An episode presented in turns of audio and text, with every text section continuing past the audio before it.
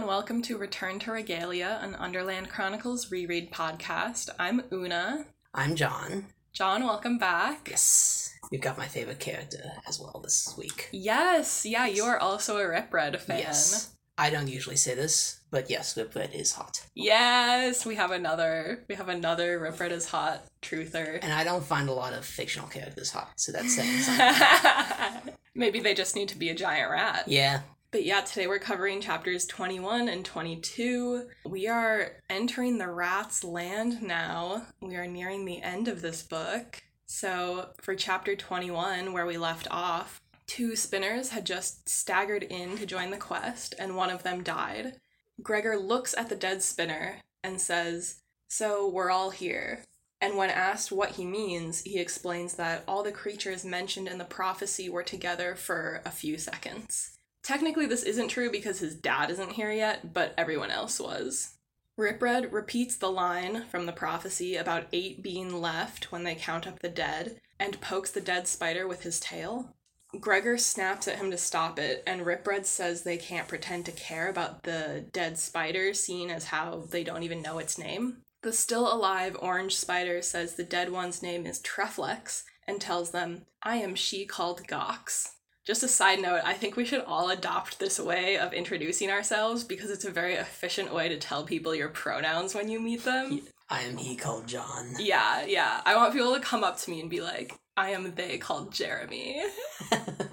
Ripred tells Gox that if she's hungry from the journey, none of them will think less of her if she wants to eat Treflex, and then she does so by pumping Treflex's corpse full of juice and sucking out her insides. Gregor turns himself and Boots away so they don't have to watch, and he and Luxa promise each other that if any of them die on the quest, they won't let Gox drink them, which I think is a nice little moment for them. Like, it's kind of horrific, but they are basically saying, I'm putting my trust in you to dispose of my dead body so it doesn't become spider food. Mm, waste of resources, but you do you, I guess. like, I don't know. I feel like it's kind of like if I were stranded on a desert island with a group of friends and I died, I wouldn't say, hey, just toss my body in the sea. I'd say, yeah, eat me if you want. yeah, if you want, Yeah. go wild. I also so I love this whole opening of this chapter for a few reasons. Mainly because of Gregor and Ripred. One, I like how Gregor immediately recognizes, oh, this is helping the prophecy. Like he is immediately like, okay, yeah, we don't need to necessarily journey together. The spiders just need to proclaim that they are going to join us, which they did, and then that satisfies the two. Are they spinners? Is that what that's what they're referred to? Yeah, that's that satisfies the two spinners in the prophecy. hmm The other thing I like is how Ripred's entire attitude of this is just like so pragmatic. hmm He's just like, okay, yep, well, um, let's kick this one aside. Don't don't act like you care about me doing that. You don't know this spider. They tried to kill you a few minutes ago. And then also just like, hey, yeah, go ahead and eat your friend. And it's almost I know like we haven't really established that Ripred doesn't care about the prophecies. I almost would have loved if he was like even just like thinking to himself, like, what if we kill this other spider too? That'll mean one fewer one of us to die later on. Mm. I feel like Ripred is probably thinking that Gox could be helpful. That's though. what I was. That's the only thing I could really think of, like in character for why he wouldn't just Mhm. kill Gox. And also just to, well, I guess maybe the humans wouldn't care, but like Ripred wouldn't want to go around killing creatures because that would make him less trustworthy to Yeah, he's already kind of treading that line with them. yeah. I was I, when I was reading this, I was trying to think ahead, like what does Gox do that is helpful? And it's like, yeah, he probably still would like not want to like jump the gun on that in case Gox would become helpful. hmm But I was just thinking, like one fewer human, maybe I I'm gonna survive better now. Hmm After Gox is done making a Capri Sun out of Treflex, Ripred asks her about the rats who attacked the spinners. We learn hundreds of gnawers invaded the spider's land, and a lot of animals died before the rats retreated. Vicus came by later and sent Gox and Treflex after the quest group. So I guess Vicus did have some useful sway with the spinners after all. Easier to negotiate when they've been wiped out. Right. Gox asks Ripred why the rats attacked them, and he admits he doesn't know what King Gorger is planning. He tells Gregor this doesn't bode well for his father because up until now, Gregor's identity as the warrior has been kept a secret. Now that the rats know two overlanders were brought to the spinners, they might begin to catch on. The squad moves out of the cavern and into the tunnel. a drier, larger tunnel than the last one. The bats fly in circles overhead, but the others still have to walk on foot. Gregor muses aloud that if he were a bat, he would simply fly away and not look back. Luxa tells him Ares and Aurora would never do that because they're bonded to herself and Henry. Gregor asks how bonding works, and Luxa explains when a bat and a human bond, they swear to fight to the death for each other. Gregor asks if everyone has a bat, thinking, it would be nice to know somebody was going to hang around and defend you in this place, which is excellent foreshadowing for what he and Ares will later do for each other. Luxa reveals that some people never find a bat to bond with, and her bonding to Aurora at such a young age was unconventional. They only did so because after her parents' death, Luxa always felt unsafe on the ground, so she spent a lot of time in the air on Aurora. Vicus had to convince the council to allow them to bond early, and after that, Luxa wasn't so afraid. I realized this time reading around that this is a fun kind of parallel or mirror to what happens to Gregor after he bonds with Ares, because Gregor is afraid of heights mm-hmm. and he mm-hmm. has a recurring nightmare about falling that stops after he and Ares become friends. So Luxa was afraid of being on the ground and spent all of her time in the air until bonding with Aurora made her less afraid. And Gregor is afraid of being in the air and prefers to spend his time on the ground until bonding with Ares makes him less afraid.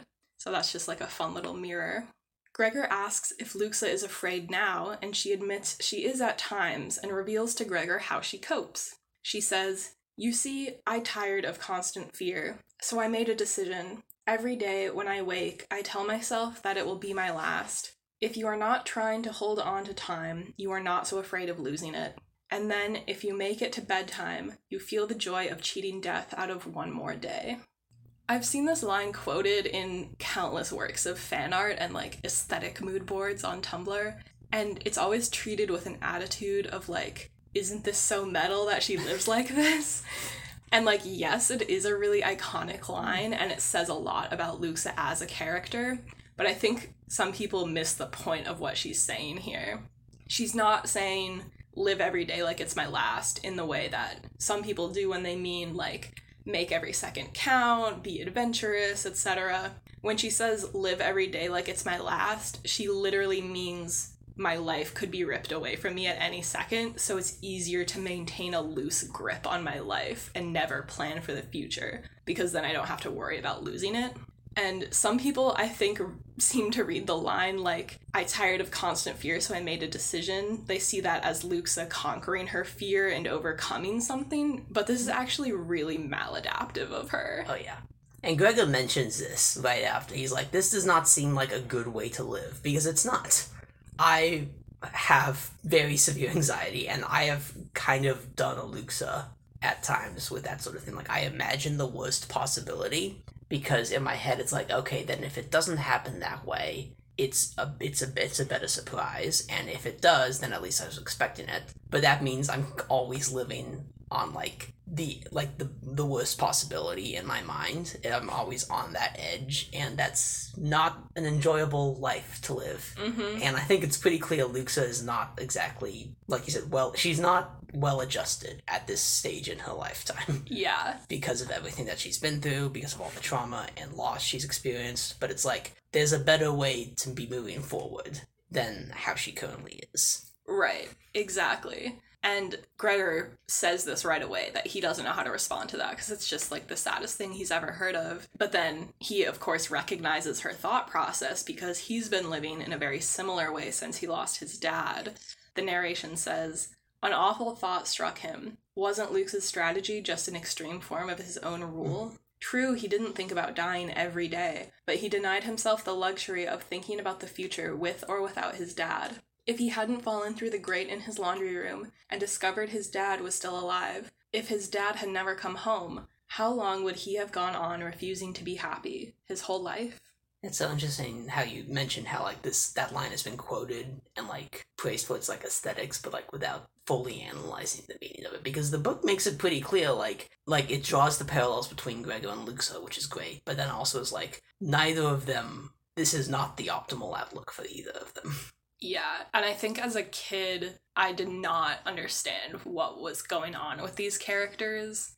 In like the very first episode of the podcast, when we learn about Gregor's rule that he can't think about the future, I talked about how as a kid I just never understood how damaging that is. Like his psyche is very like in turmoil and I never considered that as a kid. I kind of understood that it was like sad that his dad was gone and it's sad that Luxa's parents are gone and Luxa lives in this really like dangerous place but I didn't have the context for looking at it as an adult, looking at these kids who are just like so traumatized. So now rereading it, I'm like, this is so messed up. And they really are just like trying to live day by day, like just trying to get through the day. And I hadn't considered how like damaging that would be to someone's like mental state. This is a common, not sure, but like a common like character beat for Suzanne Collins because Katniss has a very similar mindset in the Hunger Games where like she's always like she has a bit more of planning ahead, but she's always just like trying to survive. She's always just taking each day like, okay, today I'm going to go hunting. Prim can't enter anything into the reaping. It's always going to be my name. When this and this and this happens, I'm going to have this plan laid out, but for now, I'm just going to focus on trying to preserve my family and like never really like reconciling the deeper issues or problems she's facing in the moment because she's just so focused on the now. Yeah, and I think another common thread between Hunger Games and Underland Chronicles is that these kids are forced to think and live that way because of the societies that they're in. Like, Gregor is struggling with poverty, and his mom has to work all the time like Luxa is obviously living in this very like war like society. There's all they're always on the brink of war. And then Katniss, of course, is living in a full on dystopia. But they have to they're like forced to live life this way, like day by day, just surviving because of the worlds that they are growing up in. It's really interesting to draw those parallels between Hunger Games and Underland Chronicles because obviously in Hunger Games it's way more obvious that they're living in a dystopia and it's like it's more about society and how that is like affecting these children because their society is literally like taking children and, and making them fight to the death. But this is basically the same premise in Underland Chronicles. Like, these kids are forced to go to war, and even Gregor's poverty in the Overland before he comes to the Underland and becomes the warrior, like, that is also a type of violence being inflicted on Gregor and his family that Gregor has to deal with every day. So that's that's really interesting. So, unable to confront the possibility that he would have gone his whole life refusing to be happy, Gregor changes the subject back to bonding with a bat. Luxa describes the ceremony that takes place, in which humans and bats gather together, and the two bonds recite a vow to each other. And I will now read that iconic vow because it's awesome. Aurora the Flyer, I bond to you. Our life and death are one, we two. In dark, in flame, in war, in strife. I save you as I save my life. Can we just talk about what a sick ass wedding vow that would make? I mean, it, it really is just like a cooler version of the classic wedding vows. Like, I take the blank to be my wedded spouse, to have and to hold from this day forward, for better, for worse, for richer, for poorer, in sickness and in health, till death do us part. Like, even the structures of these vows are the exact same. But this one rhymes. Yes, it rhymes and that's why it's better. But both of them involve the speaker addressing the person they're vowing themselves to and then stating their intentions to be bonded slash wedded and then listing various conditions under which they will stay bonded no matter what. So like the part from the bonding vow that's like in dark, in flame, in war, in strife reads exactly like for better, for worse, for richer, for poorer. And then one interesting difference to note is that the human bat bonding vow ends with a line about saving each other's lives, while the wedding vow ends with a reference to dying. So that's really interesting to me. And then, like you said, the human bat vow rhymes, so it's automatically better. If they did adapt uh, the human vows to this, like, what would they have the like adjective? You could choose your own adjectives instead of like over the flyer. You could do like I don't know. My fiance's name is Aaron. Uh, Aaron the hot, Aaron the attractive, Aaron the smart. Yeah, just like give a title. Yeah, you can do. You can add in your own, like how people make their own vows. That's that's the uh Aaron the music lover. And the Aaron, Aaron the music lover. Yeah, yeah. What are you? Are you gonna do a human bat bonding ritual for your wedding, John? Maybe not. Aaron hasn't read the Underland Chronicles, so it may be. And I don't know if anyone else in who. I mean, if you invite, you're you're going to be invited. But I will be the one. You would be. You, you get the reference. I'll be the one guest at your wedding, just having the time of their lives. Luxa says after the ceremony there's a feast, so that's another parallel to a marriage. Like I think this is definitely deliberate. Oh yeah. That the bonding vow reads exactly like wedding vows, and there's this like ceremony where the bats and the humans come together and have a feast. We don't see any weddings in the Mm. Underland Chronicles. I don't believe. No, I, we don't see any weddings. We see a birthday party, but that's it. Um, and we don't even see like an official bonding ceremony. It's just like Gregor and Ares, Which is very unofficial. very unofficial. And then, of course, at the very end, Luxa and Ripred, which is Yeah. also very It's out of the blue. right. Gregor asks what happens if one of the bonds breaks the vow, and Luxa says they get banished to live alone in the Underland, which is basically a death sentence because no one lives long in the Underland alone. Ripred cuts in to tell them to shut up, and they do. But Gregor wishes they could talk more because Luxa is friendlier and less arrogant when she's not around Henry. The group walks for several more hours in silence. Boots sleeps on Gregor's back, and Ripred gnaws on a bone he saved from lunch. Gregor thinks about what Ripred said about the rats potentially killing Gregor's dad to keep him from being rescued. He also wonders about the last stanza of the prophecy that talks about the fourth person to die having a big responsibility to the eight survivors. However, the prophecy leaves out all the important details, so he can't make sense of it. The group finally stops in another cavern to eat again. They're running low on food, and Gregor almost objects to the roaches giving Boots theirs, but Ripred tells him a crawler can live a month with no food if it has water, and Gox will survive a long time after having dined on Treflex. I looked it up, and Ripred is totally right about the cockroaches here. They can indeed live without food for a month, and they can live a week without water. For spiders, it depends on the species, but it seems they can generally go anywhere from a month to two months without food. I just like how Suzanne Collins is using the opportunity of like there are all of these giant animals in my book, so I'm gonna I'm gonna say a bunch of fun facts about them Yeah. Like I know a ton about these animals just because I read these books and the fun facts stuck with me throughout my whole life. Yeah. Gregor notices Boots is quiet and clammy after having traveled through the cold, damp tunnels, and he worries she's getting sick, but tells himself his dad will be able to help when they find him. Everyone falls asleep immediately, and a while later, Gregor wakes to the sight of Henry standing over Ripred, about to plunge his sword into the sleeping rat's back. Of all the cliffhangers, which is nearly every chapter in this book, I think this one might be my favorite. Yes. because I think that like we're gonna get into it this this upcoming chapter, but like this is kind of a major turning point in my opinion. Like there's a few like major parts where it's like, oh, this is where everything shifted. Is like, okay, Gregor's the chosen one. Ripred enters, and then this this point right here. Yeah, this is the. I mean, it's not the actual scene where Henry reveals himself to be a traitor, but this is like the beginning of that. Yes. This is like the first hint that Henry is Henry is keeping secrets from Luxa and the bats.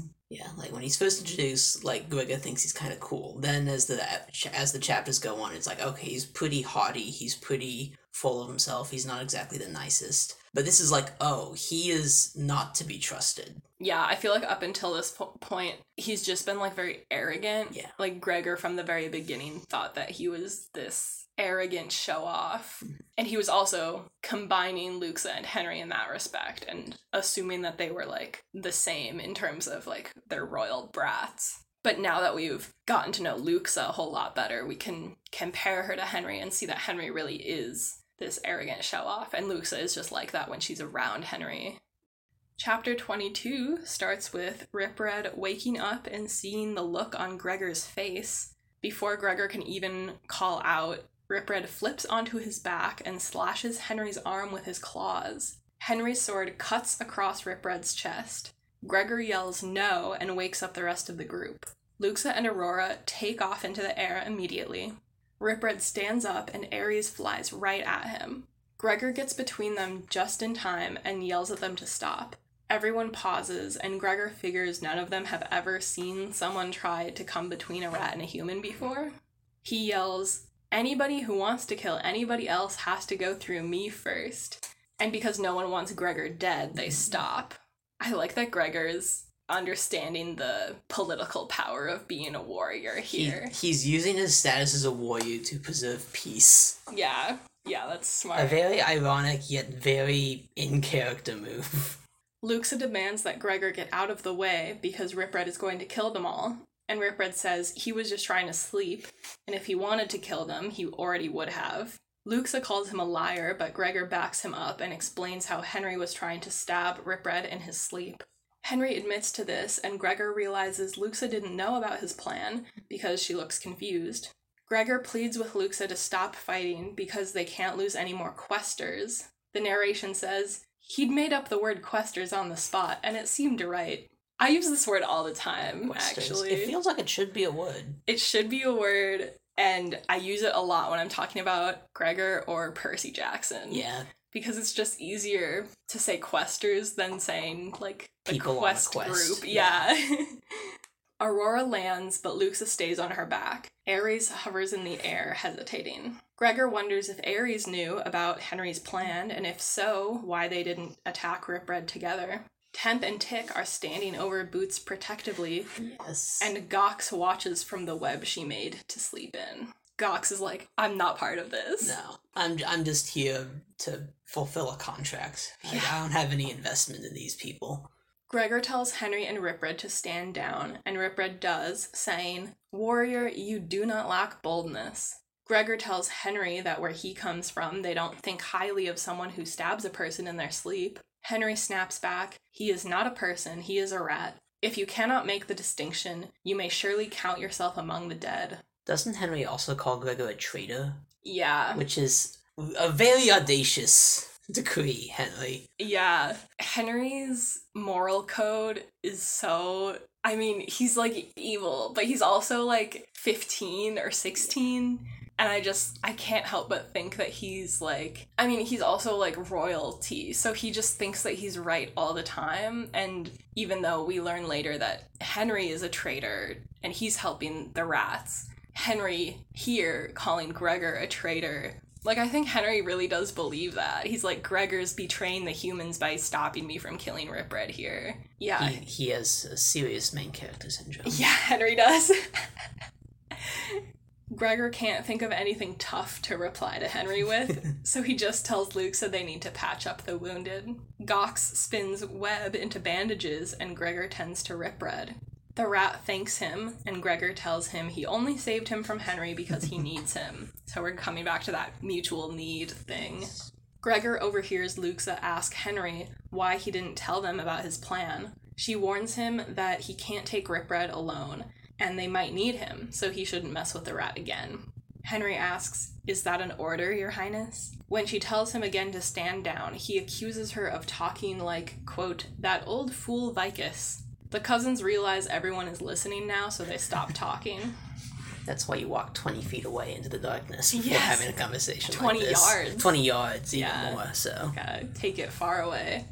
Ripred starts gnawing on the bone he's had all this time, and it grates on Gregor's nerves, so he asks him to stop. Ripred then explains that rats' teeth grow continuously their entire lives, and they need to gnaw on stuff to keep them at a manageable length. He says, If I didn't gnaw frequently, my lower teeth would soon grow through the top of my skull and puncture my brain. Which is both a true fact about rats and foreshadowing about three books in advance, because in Marks of Secret, we see what happens to Ripred when he doesn't have anything to gnaw on. Hmm.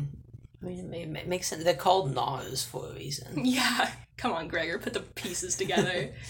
Ripred decides the group should keep moving, and when Gregor goes to get Boots, he finds that she has a fever. Luxa tries to find medicine in the pack Solovet left, but Ripred has to sniff the vials to confirm which is the right one. Gregor tries to put Boots in her backpack, but it hurts her, so Gox ends up webbing her to Temp's back on top of a blanket. Gregor worries about her becoming one of the four dead questers mentioned in the prophecy, and thinks about how if she dies, it'll be his fault for bringing her on the quest, which is super grim. Super grim. And like this is where I think Suzanne Collins' like world building and like tone setting really comes into play because like if this were handled like a more like traditional like not age appropriate but like aimed for younger readers series like this wouldn't be believable like it would be like oh she's obviously not going to kill off a two-year-old but like as we see in later books not just in this series but in others suzanne collins is not at all opposed to killing off children Yup. and it's just like it's not treated as exploitative ever it's just like how it is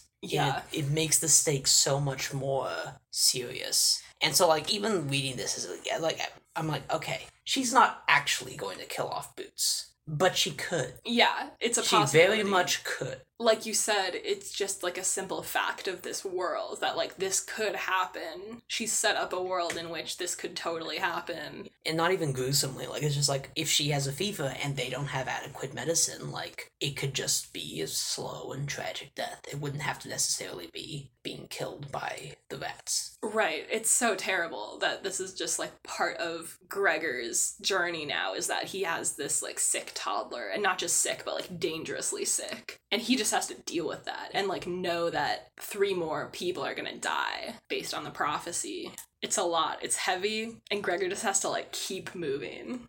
The group travels in silence until they get out of the tunnel and into a huge cavern divided by a deep canyon with a river running through it. A rope bridge spans the canyon, and Gregor thinks it must have been made sometime when the species weren't at war, because it's crafted from spider silk and stone that must have had to be cut by humans, and the bat's flying abilities would have been needed too. But it's in the rat's land, so all four of these species would have had to work together. Gregor shines his flashlight upward and spots 20 rats sitting above their heads waiting for them. Ripred yells at them to run, and the group takes off across the bridge, except for Henry and Luxa, who are flying on their bats. Gregor remembers Boots isn't on his back and tries to go back to temp for her, but Ripred anticipates this and uses his teeth to pick up Gregor by his backpack. They hmm. reach the other side of the bridge, and Ripred dumps Gregor on the ground before going to help Luxa and Henry hack at the silk ropes holding up the bridge.